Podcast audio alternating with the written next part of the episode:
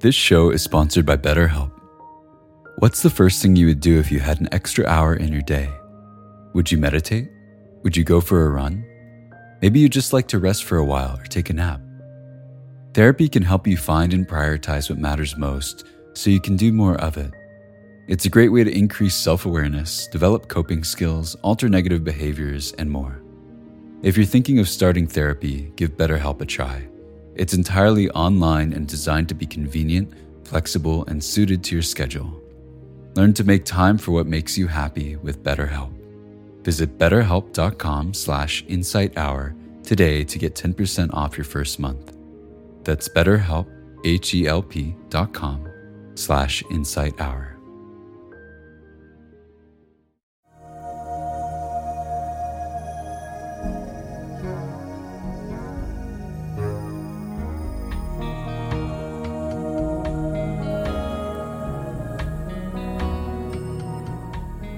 Welcome to the Joseph Goldstein Insight Hour. This podcast is an expression of our shared interest in self discovery. Join Joseph as he shares his deep knowledge of the path of mindfulness.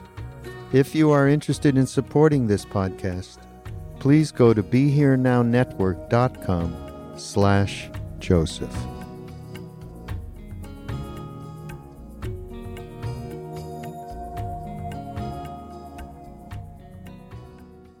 The last two weeks, we've discussed mindfulness of the Dhamma with regard to the first two hindrances, that is, desire and aversion. Tonight, I'd like to examine the third of the hindrances. And it's one that at different times can be very strong in our practice and in our lives. And these are the mental states the mental factors of sloth and torpor. Now, these two factors, sloth and torpor, are actually distinct uh, mental qualities, but they're closely related and they always arise in conjunction with one another. So we'll look just very briefly at the distinction between the two, but mostly we'll be talking, it, talking about them as a pair. So this is from the Satipatthana Sutta. This is the instruction about working with these states. If sloth and torpor is present, one knows there is sloth and torpor present in me. If they are not present, one knows there is no sloth and torpor present in me. One knows how unarisen sloth and torpor can arise, how if it has arisen, it can be removed, and how a future arising of sloth and torpor can be prevented. So this is the Buddha's instruction. Now how to apply that. Sloth is that mental factor which is a sluggishness of consciousness. the sluggishness of mind. It dispels energy. There's a lack of a driving power, a moving forward. It's a kind of sinking mind. So it's interesting to me how sometimes different animals represent mind states. Of course, there is the, the animal of the sloth, which I'll talk about later. But another animal which captures this quality of sluggishness of mind is a slug.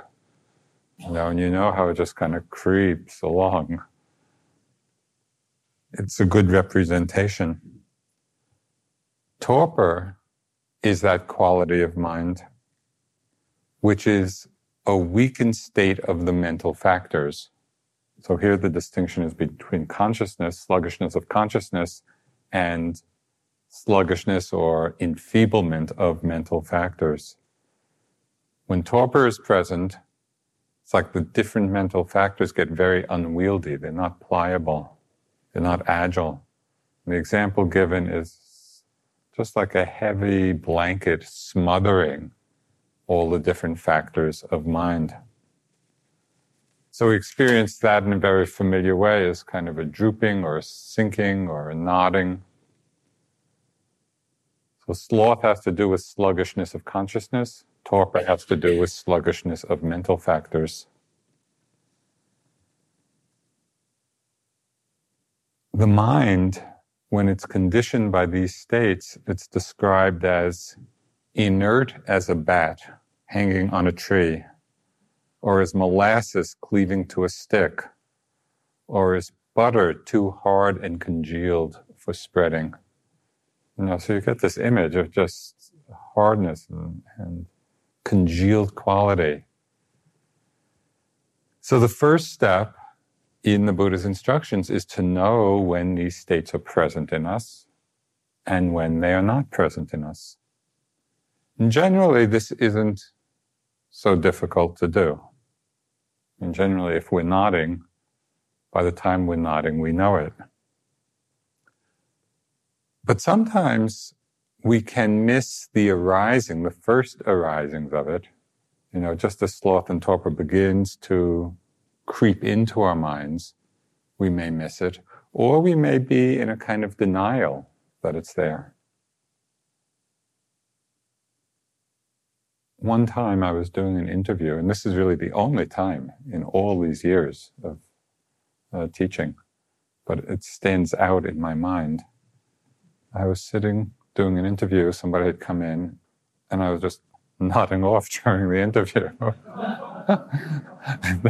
and I just kept. and this poor yogi, I said, uh, Joseph, are you are you sleepy? Oh no, no, no. so that's denial. the question really for us is when the sleepiness or the sloth and torpor begins to come into the mind of how quickly we can recognize it. Know, how quickly to become aware, yes, these states are present in me now. Sloth and torpor, the sleepiness, the dullness, of course, all these, these are common, quite common at the beginning of a retreat. You know, when people come in from the busyness and activity of their lives and then come into the silence of a place like this where there are very few distractions, very often the first few days, the mind is really uh, very much influenced by sloth and torpor. Because in our lives, we're going on the energy of stimulation mostly. You know, there's so much stimulation of all the senses. And that's, that's the energy we move on. Here, that's been removed. And so, to a large extent. And so we, in a certain way, are suffering withdrawal symptoms you know, so we're nodding off this dullness. One of the things you may have noticed in your time here, it's like when we first come, and sloth and torpor are stronger in us, there's the feeling maybe of not really getting alert until sometime later in the day. You know, all the, the morning hours, like the mind's still asleep and then maybe by four in the afternoon, it has an hour or two of alertness. And then by seven or eight at night, again, ready to fall asleep. And most of you probably don't go to sleep at eight o'clock, you know, at home in your lives. But here, with the lack of stimulation, uh, the sloth and torpor come back. But what happens as we connect with that deeper energy source within us as we work through those first days, you know, stimulation, withdrawal, and we begin to connect with Dharma energy, the energy of this mind body system, I think fairly common experience is that we begin to feel alert earlier in the morning, you know, and maybe stay alert later at night. So that's the sloth and torpor that comes in the beginning of a retreat. But as you know, these states are not limited to that time. After we've settled in, you know, after you've been here for a while, you have connected somewhat with the energy flow of this system. And if you're, you're running on that Dharma energy, still we have the experience at different times when the sloth and torpor, the dullness, the sleepiness hits us. And it may come randomly, you may notice that it comes at particular times in the day, you know, maybe particular activities. There's a more subtle aspect of sloth and torpor, more subtle than these bouts of dullness that arise either at the beginning of a retreat or randomly afterwards. And this more subtle kind of sloth and torpor is harder to recognize. Often it's influencing us and we don't even know that it's present. This deeper manifestation is the pattern in the mind, the tendency in the mind to withdraw from difficulties. It's the habit of mind that retreats from challenges rather than engaging with the difficulty, rather than moving forward and engaging with the challenge. Uh, so in that sense, it's said to be like, this is not said in the suttas, but it's said to be like reverse gear of a car. You know, that's just moving backwards. It's not moving forward. When this manifestation of sloth and torpor is pe- present, this retreating from difficulty mode, not wanting to deal with them, it strengthens the tendency or strengthens the patterns of laziness, of inactivity, of lethargy, complacency, you know, when this kind of sloth and torpor is present, there's no energy to do anything. There's no energy to accomplish something. There's not much vigor in our lives. At these times, sloth and torpor, which might not even be manifesting as sleepiness, it's just that uh, pulling back quality. At those times, these factors work to prevent us from drawing on the energy that we actually have. Well, it's not that the energy isn't there, but when sloth and torpor are present, we don't have any interest in accessing it. Sometimes this complacency of mind, this pulling back, this withdrawal, happens on very obvious levels. Sometimes it's happening on quite subtle levels in our practice. So one example of this could be at those times when everything is really going very well. Everything is flowing along effortlessly. You know, and we feel quite good about that. Um, but because at that time no obvious effort is required, we can be lulled into a kind of cruise control. We were just going along, we're being carried along, things seem to be going well. And that very lulling is a kind of sloth and torpor.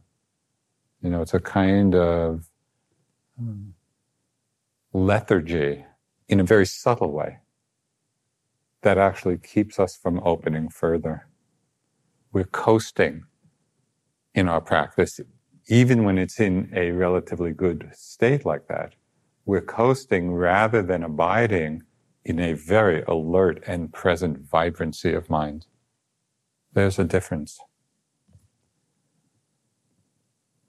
Once sloth and torpor takes over, once it really comes into the mind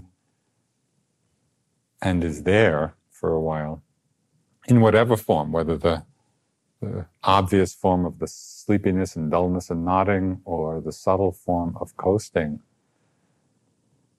the tendency of sloth and torpor is to hold on tight, not to let go. Um, the example here, going back to the, uh, our animal imagery of the three-toed sloth, I read in this natural history book you know, describing the animal, how it can hold on to the branch of a tree. You know, it just hangs there and you could fire a gun next to its head and it wouldn't turn its head. You know, it's so slothful. So that's what it's like. That's what these factors are like in the mind. It's very cozy and very comfortable. You know, it's the mind that in the morning loves the snooze button on the alarm clock. You know, instead of, oh, you know, the alarm goes off, we're awake, we're alert, we're ready for the day, engaging. Uh, the alarm goes, oh, just the snooze button, another few minutes. Just let me stay in this really warm, comfortable state. Know that when that happens, see if you can be mindful, oh, sloth and torpor manifesting its nature. These qualities of mind also don't care very much for energetic people. One time I was on a retreat in Australia with uh, and across the hall from me was um, a very energetic yogi. You know, I was working pretty hard, I thought, but I'd go to sleep, he'd still be up. You know, and I get up, I get up in the morning, he'd already be awake and practicing. So of course, I had endless self-judgment about myself and my practice, and but then it started to be projected onto him. You know, all my I just projected all my self-judgment on him and started seeing all his faults. You know, and how oh he was just pretending to be this good yogi, and you know why was he showing off and but then finally, in, in a moment of clarity, I saw all of that was, was quite impersonal. And it was just the voice, the voices really of sloth and torpor in my mind in response to energy. Now, sloth and torpor doesn't like energy. And as soon as I saw it in that impersonal way, and so yeah, this is not I, this is not mine, this is not myself, the whole situation became just a lot lighter, you know, and humorous and also inspiring. And sort of then I could connect more with the greater energy in myself. When sloth and torpor, this heaviness of mind, this inertia of mind, this withdrawing from challenges, when the mind is contracted under the influence of these factors, and they're impersonal factors. They don't belong to anybody, they're just functioning in their own way.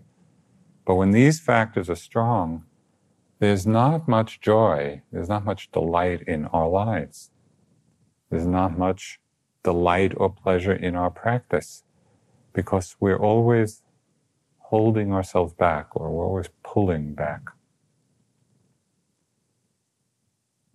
So the first step is to simply recognize in the various ways that I've described or you know from your experience. The first steps are to recognize is sloth and torpor present? Is it not present?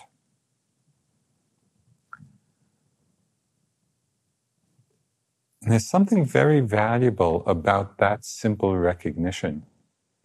Because when we become familiar with the mind influenced by this dullness, and we learn to recognize the mind free from that dullness, we are really learning something about ourselves. We're learning something about our minds when we see the difference between these two states very clearly.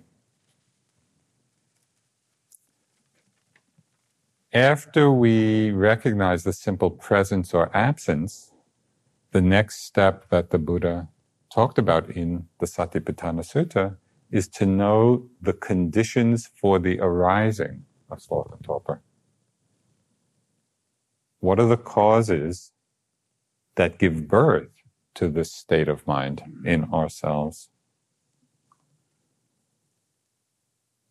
The main condition for the arising of sloth and torpor that's given in the text, and it's actually quite surprising, has to do with the wisdom factor.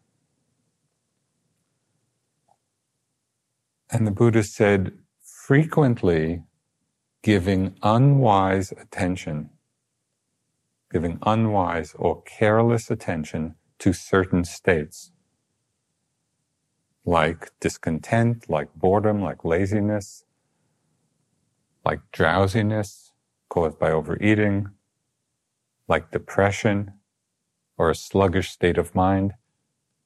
It's when these states arise and we give unwise attention to them, that is the cause, that unwise attention is the cause for sloth and torpor to uh, arise and spread. So this unwise attention could mean different things. It might mean, as these different states that I mentioned arise, it might mean thinking, oh, there's no harm in that, there's no problem. You know, they're not going to really be a hindrance to my practice.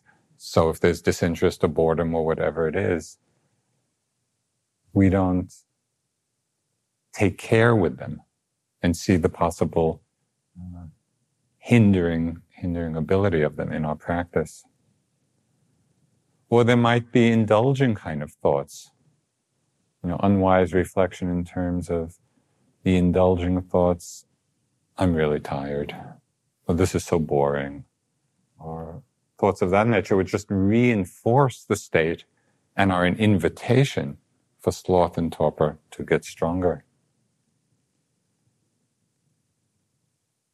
Last week, in the last two weeks, we talked about how different thoughts can trigger emotions like desire, like anger. You know, and so we explored a little bit the relationship of thought to emotion. But we don't usually think of sloth and torpor as an emotion. But in the larger Buddhist kind of understanding of all of these as being mind states, we can see that thoughts also condition the mind states of sloth and torpor. So we want to watch our minds, watch the kind of thinking patterns we have around them. When there's unwise attention, it feeds them. Sometimes we are fooled into this unwise or careless attention. Because sloth and torpor can masquerade as compassion, particularly compassion for oneself. You know, we might feel tired, we might feel bored, we might feel restless, and then sloth and tor- torpor comes in in the guise of compassion if I work too hard, I'll probably get sick. Let me take care of myself. I'm pretty tired. A little nap will be just the thing. Be good to yourself. You know. And so it's these thoughts that, you know, sound very caring and warm and compassionate and kind, but they may be sloth and torpor in disguise. There are times, of course, when we do need rest. You know, and so it's to be discerning of when that's the case. But very often it's not. I'll just give you one example. It's a story I've told often from my past yogi experience in India uh, when I was studying with Goenkaji. You know, and in his retreats, we would get up at four in the morning and have a two hour sit before breakfast. So I would get up, my alarm clock would go off, I'd get up, I'd jump right up because I wanted a place next to the wall in the meditation hall. You know, so I'd kind of get dressed quickly and rush into the hall and find my space against the wall. I'd start sitting. And then after 15 or 20 minutes, I'd start leaning back against the wall and about 10 minutes after that, I'd be nodding. And this went on day after day after day after day. And then this voice started coming in. Oh, Joseph, this is stupid. Why come here and just sleep during the sitting? You might as well sleep, get up, you know, just before breakfast, then you'll be rested and you'll be alert for the whole day. So that was the voice.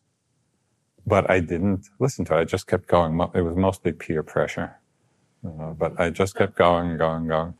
And amazingly, one day I went in there and my mind was totally alert. And if I hadn't gone through that period and just be willing to be with it and to sit through it, I wouldn't have gotten to that point. So be watchful. You know, know when it is that you actually need rest and know when it's sloth and tor- torpor disguised as kindliness. Another aspect of unwise attention is when we don't acknowledge very difficult emotions that might be present. Because sometimes things are arising and they may be quite traumatic. You know, something very strong. And the sloth and torpor can be a kind of defense against feeling it. We don't want to feel that painful emotion. And so then sloth and torpor comes in, you know, as a way of not feeling it. But here, care is needed, particularly with powerful repressed feelings and emotions, because sometimes sloth and torpor actually acts as a kind of regulator, you know, for how much and how fast it's all coming up. So there are times when it's actually uh, slightly protective in those cases, particularly of old trauma. But for most of us, and for the more usual run of the mill emotions, sloth and torpor, if it's coming in and functioning in that way, you know, to just cover it so we don't have to feel something unpleasant, the sloth and torpor itself can become a signal. Okay, is there something going on here that I don't want to feel? Don't make a big project of this you know, and don't overanalyze. And it's not that you necessarily have to go digging for some emotion that uh, is there. Just hold it very lightly. Hold this possibility lightly. And in times when you're feeling the, the sleepiness or the dullness or the heaviness or the quality of retreating from things, you know, pulling back, just in a very light way, take a look is there some emotion there, some state, maybe some physical state uh, that you don't want to feel, that you're avoiding?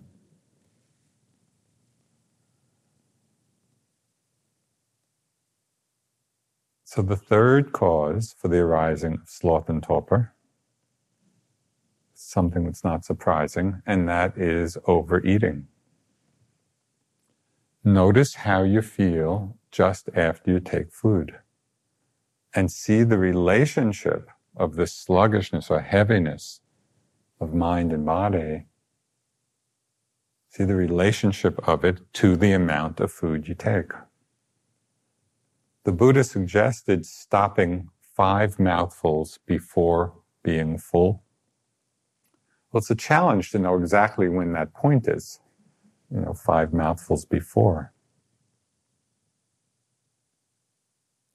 But just keeping it in mind keeps us more attuned as we're eating to the condition of our stomach rather than to the cravings and the urgings and the desires of our minds.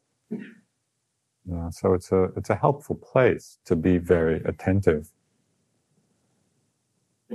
And here, you know, it's a, also a possibility of exploring the benefit and the value of the eight precepts of not taking food after the noon meal.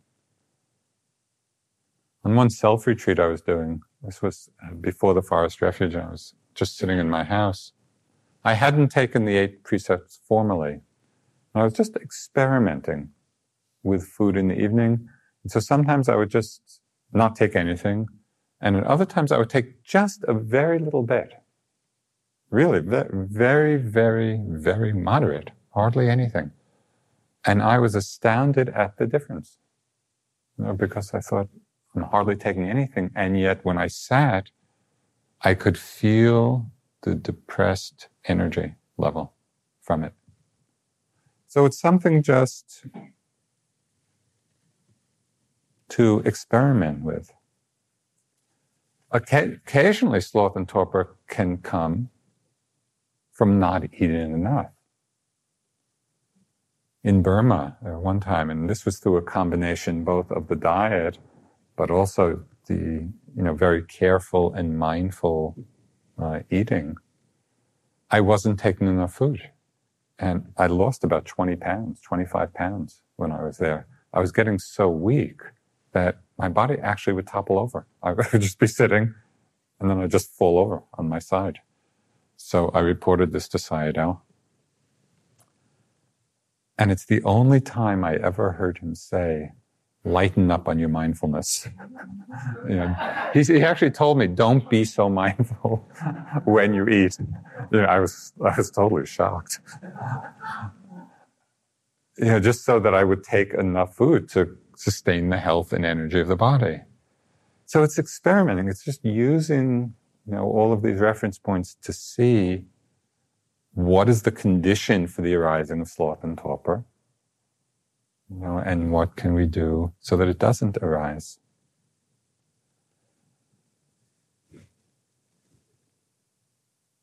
And the last of the conditions for sloth and torpor that I'll mention is just the imbalance between concentration and energy.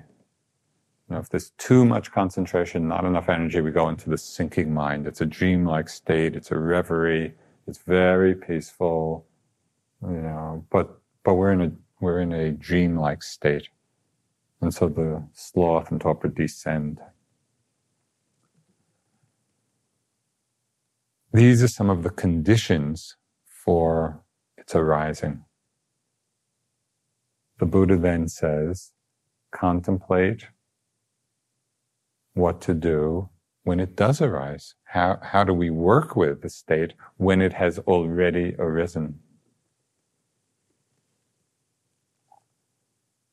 How to heat up this congealed mind, you know, this cold butter, molasses mind.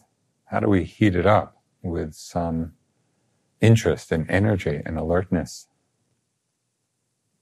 As with all of the hindrances, the first strategy and what's most emphasized in this sutta is to be mindful of it.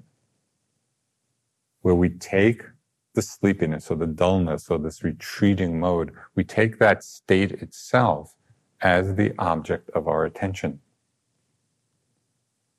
Now we try to note it. And to note it as soon as it arises see how quickly we can pick it up. And then investigating what is this experience that I'm calling sleepiness? So we don't just don't dismiss it with a note or a word, but we're bringing the power of our investigative mind to it. What is the actual experience of this state I'm calling dullness or I'm calling heaviness? And doing that rather than just sinking into it. Notice the feelings in the body. You know, you've recognized sloth and torpor is present. What does it feel like in the body specifically?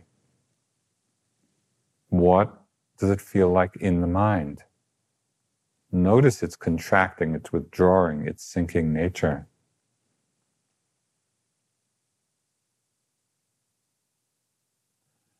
Sometimes an obstacle to mindfulness of sloth and torpor is our attachment to clarity. Very often I've found myself that in the struggle, the wanting to be alert, the wanting to be clear, the wanting the mind to be bright, in the attachment to that, I'm so involved in that struggle that I'm not allowing myself to actually open to the state of sloth and torpor as it is, as it's manifesting. And I had a very powerful lesson in this one year practicing with Dipa Ma, where during this was just a short one week retreat before the three month retreat. And she said, just sleep three hours a night and don't lie down during the day. You know, so that was a stretch for me. You know, three hours a night, don't lie down in the day, no naps. But then she said something else. She said, if you fall asleep when you're sitting, never mind. Okay, so that's what I did. And I was really tired, you know, often and many times during the day, and I would be nodding. But I didn't lie down. I slept only the three hours. But because of her last instruction, I stopped worrying about whether I fell asleep when I was sitting. She had given me permission it was very interesting what happened because my mind relaxed in the experience of that state. And I began to explore a little bit. Okay, well, what is this sleepiness? I was not fighting with it, not struggling with it, but just going into it with as much awareness as I had. And sometimes I would not off, but then I'd come back. And I found that there are actually some skillful states going on in the midst of it. Because generally, when we're sleepy, the mind is calm. It's not, it's not agitated, it's not restless. So there's a calmness present. There's actually a kind of concentration present in sleepiness. You know, when there's not a lot of thought, if you're thinking a lot, you're probably not sleepy. You know, it's just that very, that mind getting very, very quiet and calm and and if there's not enough energy, it goes to sleep. But if we can stay just there with it, with interest and not with struggle, it's almost like we pull the threads of the calm and concentrate concentration out of it, you know, and we focus on that. And it's possible to come to a very relaxed, open, balanced state. So again, it's just playing with it, being willing to be mindful of it.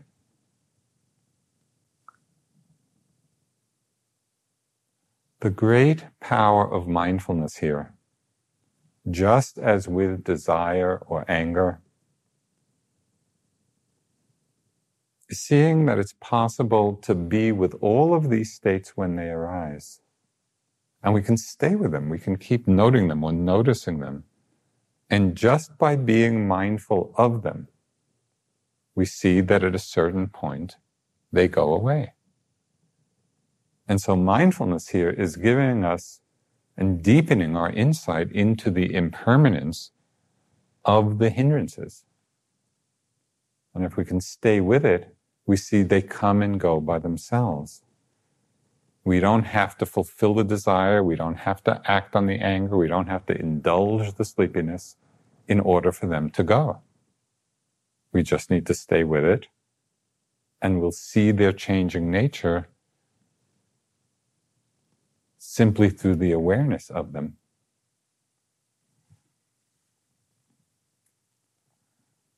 So, mindfulness is the first and basic strategy for dealing with it.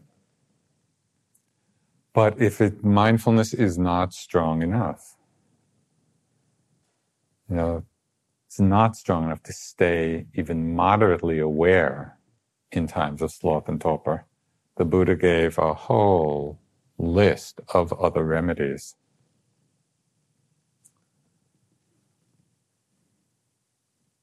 One is developing what he called clarity of cognition. And this means several things. It means developing mental clarity. Okay, how to do that when sloth and torpor is present. One way is to start adding more objects of meditation.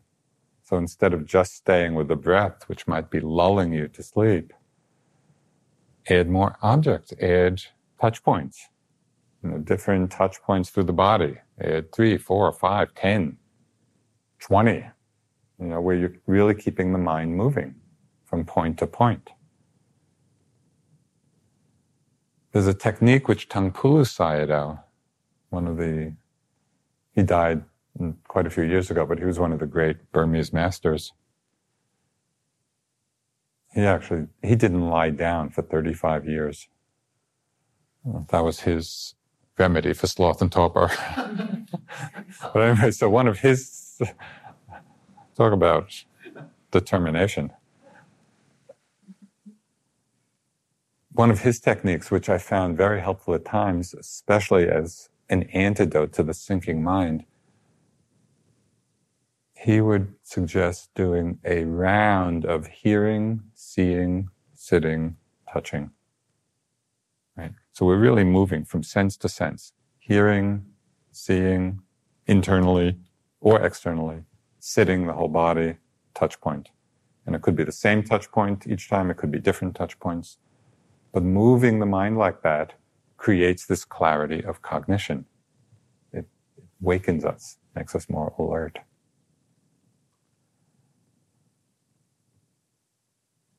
Another meaning of clarity of cognition is developing a radiant mind. Now, the word radiant comes up not infrequently in the suttas, and it's not always clear exactly what it means. But there's an interesting uh, understanding that comes from the Tibetan use of the word, because in Tibetan, the word for radiant and knowing is the same. So really what it's referring to, radiance, doesn't necessarily mean, you know, shining light, but rather it means the radiance or the, uh, the radiance, we could say of consciousness, the, the radiance of knowing, the ability to know. And so this is very powerful. This is, this is pointing to an essential nature of the mind, which is its ability to know what's ever arising. So in this context, we could say developing radiance of mind would mean focusing on the knowing aspect. So with sloth and torpor, you know, and it's kind of descending and we're sinking into it a bit. See if it's possible to turn the attention back onto the mind, which is knowing the sloth and torpor. So it'd be kind of like having fog or mist being reflected in a mirror. The reflecting power of the mirror is not affected by the fog. Right? That radiance of the mirror, that reflecting power, the knowing power, so to speak, that's untouched by what's being reflected. The knowing mind is untouched by what is being known. So in this development, you know, this clarity of cognition, developing a radiance of mind, we're actually looking at the knowing aspect looking at the mirror, so to speak, instead of the mist, instead of the fog. Okay, if we do all this, and sloth and torpor is still strong. Buddha gave some other remedies. You can see this is not a new problem. You know, this, this is, this is a major influence over the centuries. Helpful to open one's eyes you know, there's less tendency to, to doze off and maybe to keep an upward gaze.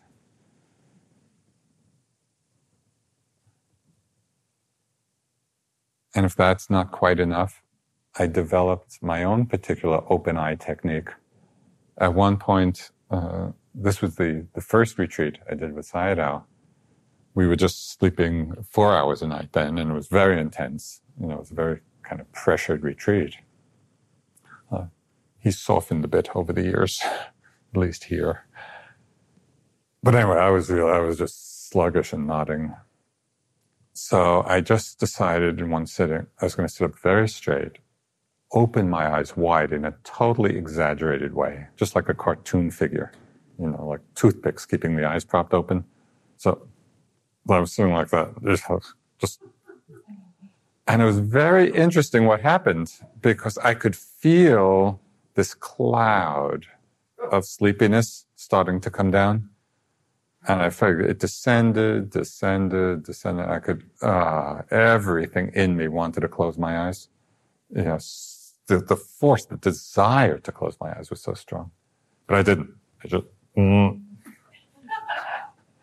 and so this, I could feel this wave of sleepiness come down, pass down through my face into my body and out And then about 30 seconds later, another wave and the same strong urge to close my eyes, and I didn't.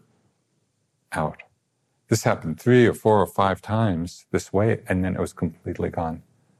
And it was such an incredible lesson in understanding that sloth and torpor is not this monolithic, unchanging state. It's an energy wave, but it's so seductive.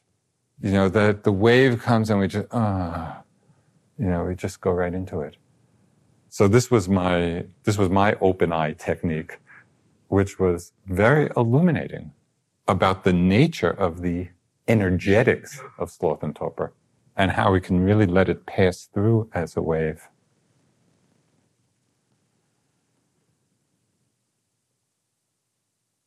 Okay, we're mindful. We've developed clarity of cognition, hitting touch points, focusing on knowing, you know, opening the eyes, opening it in this way. If it's still strong, you know, you try all this, change postures, stand up. Well, I, I don't know that I mentioned uh, here, but did have, there was one yoga teacher who said that he actually fell asleep in a headstand. So, changing posture doesn't always help, but it's, it's somewhat harder to fall asleep standing. Walk outside, you know, splash water on your face. And the, a remedy the Buddha suggested, which never quite worked for me, but maybe it will for you, is pulling one's earlobes. And I don't know if there's some kind of pressure point there or acupuncture point, but it's a recommendation.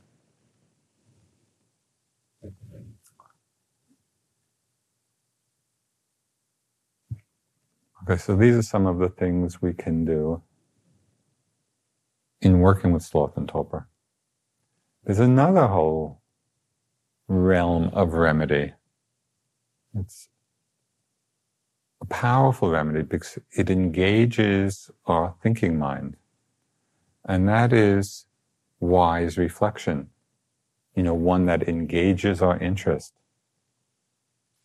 You know, and, and arouses a certain kind of ardency. So one of these, of course, is the reflection on the precious human birth. You know, and I think you're all familiar with that reflection of, of just contemplating the rarity of the conditions that allow us to practice.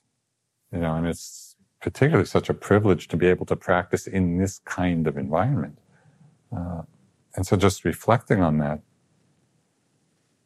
uh, Dilgo Khyentse Rinpoche, who was really one of the great masters of the last century, he said, Ask yourselves how many of the billions of inhabitants on this planet have any idea of how rare it is to have been born a human being. How many of those who understand the rarity of human birth ever think of using that chance to practice the Dharma? How many of those who think of practice actually do it? How many of those who start continue? Once you really see the unique opportunity that human life can bring, you will definitely direct all your energy into reaping its true worth by putting the Dharma into practice. Yeah, so it's this kind of reminder to ourselves of the preciousness and rarity of the opportunity to practice. So sometimes that helps uh, awaken our mind, awaken our interest. Another reflection, which can be very powerful for us, not only on retreat, but also in our lives, is the reflection on impermanence and death. And here, very specifically related to this hindrance, because at the time of death, very likely, not necessarily, but not unlikely, that our minds may be in a weakened state. You know, our senses will probably be more enfeebled. Our mind may be in a duller state due to the illness or the dying process.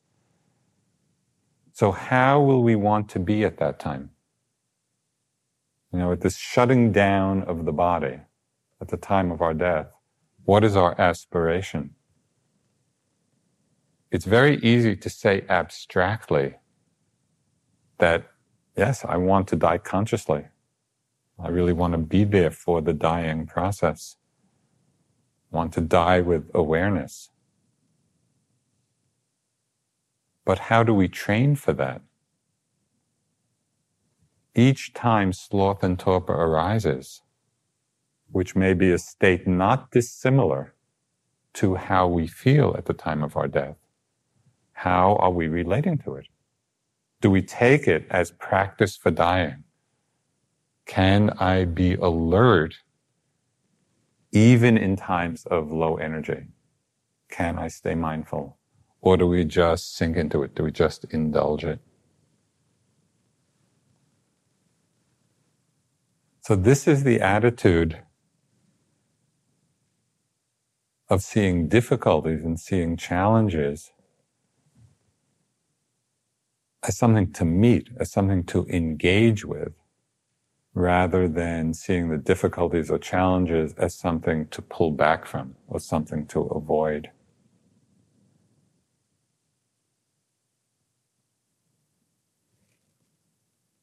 The last of the remedies for sloth and torpor that are mentioned are good friends and profitable talk. So here we're in a whole environment of good friends. You know, we're among fellow practitioners and we can inspire each other. You know, when we're feeling sluggish or tired or dull and we just want to retreat, and if we're not feeling too aversive at the time, we can look around and, you know, we might see some other yogis who are really being diligent and mindful and alert and aware. And it can help us. It can inspire us. I had this situation in my early days in India. Living at the Burmese Vihara. And there was this other guy across, across the little courtyard. Uh, this was unlike the Australia time his light would be on all night. I'd be practicing till 12 o'clock, till 1 o'clock at night.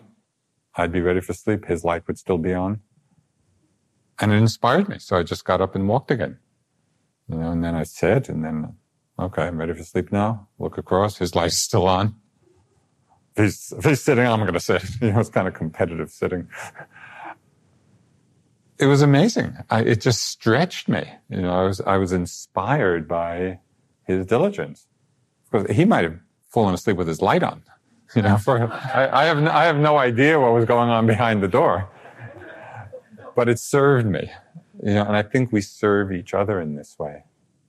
And likewise, when we're feeling really alert, you know, and we're practicing well and we're being attentive, it's to recognize that we are serving others, that we become the inspiration for others then.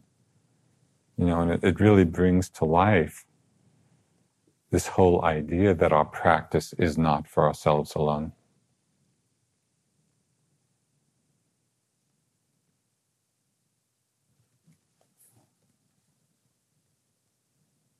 What does profitable talk mean in a context of silence? Well, there are times when you know, just a little reading can be helpful. And this doesn't mean six hours with a book, but just, you know, just having a little hit of 15 or 20 minutes of reading the Dhamma can be inspiring. You know, or listening to a tape. Also, sometimes chanting. You know, there's that little chanting room in the, in the council house uh, if you're really sluggish, you're very low energy, you've tried all these other things, uh, that can really be arousing of energy and arousing of faith and arousing of confidence.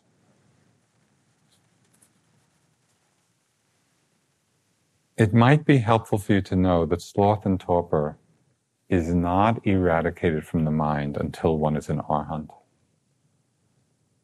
So this is a very deeply rooted tendency it's going to be around for a long time, which is why it's worth understanding in some detail and in a comprehensive way okay, how do we work with it? You know, how can we engage it so it actually becomes food for our awakening rather than just sinking into it as a hindrance? Moggallana, who was the chief disciple, one of the two chief disciples of the Buddha, he became fully enlightened after one week of practice. But he struggled in that week. you know, and he was sitting in the forest, and it said that his mind shrank and become withered, you know, and unworkable. And the Buddha came to know of this, you know, through his through his power of mind. And so the Buddha appeared, you know, spontaneously to Moggallana, and he said, "Moggallana, are you drowsy?" And Moggallana replied, Yes, sir, I am nodding. And Buddha said, Listen, I will teach you ways for overcoming it. And then he gave many of the things we discussed tonight. And the last thing he said, and if none of these work, take rest. And so we try all this, we engage with you know all of these uh, ways of working, and if still we're just really tired, so we take rest.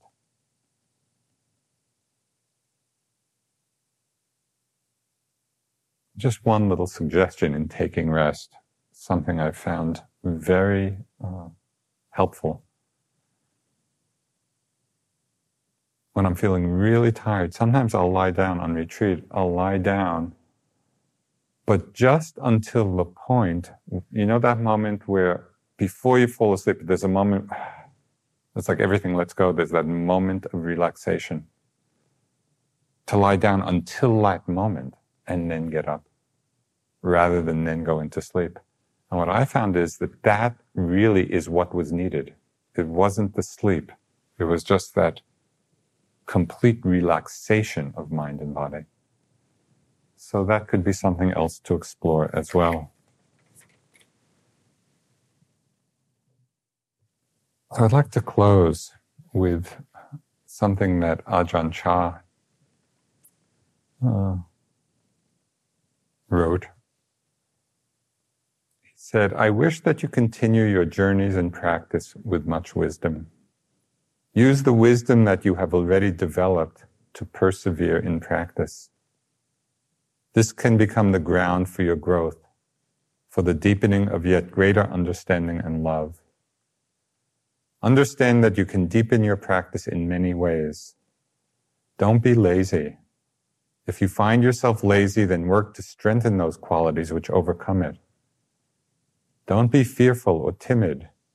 If you are timid in practice, then work with your mind so that you can overcome that. With the proper effort and with time, understanding will unfold by itself. But in all cases, use your own natural wisdom. You come to where you have no more questions, to that place of silence, to the place in which there is oneness with the Buddha, with the Dhamma, with the universe. And only you can do that. From now on, it's up to you. So let's sit for a couple of minutes.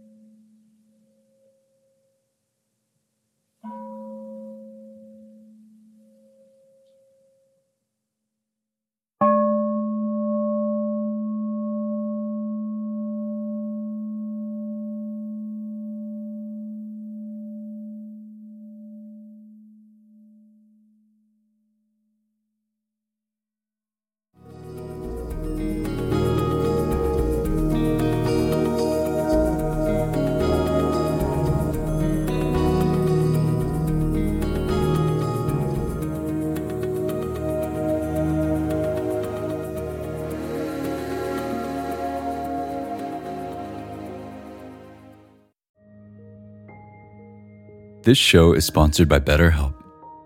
What's the first thing you would do if you had an extra hour in your day? Would you meditate? Would you go for a run? Maybe you'd just like to rest for a while or take a nap. Therapy can help you find and prioritize what matters most so you can do more of it. It's a great way to increase self awareness, develop coping skills, alter negative behaviors, and more. If you're thinking of starting therapy, give BetterHelp a try. It's entirely online and designed to be convenient, flexible, and suited to your schedule. Learn to make time for what makes you happy with BetterHelp. Visit betterhelp.com slash insighthour today to get 10% off your first month. That's betterhelp, H-E-L-P dot com slash insighthour.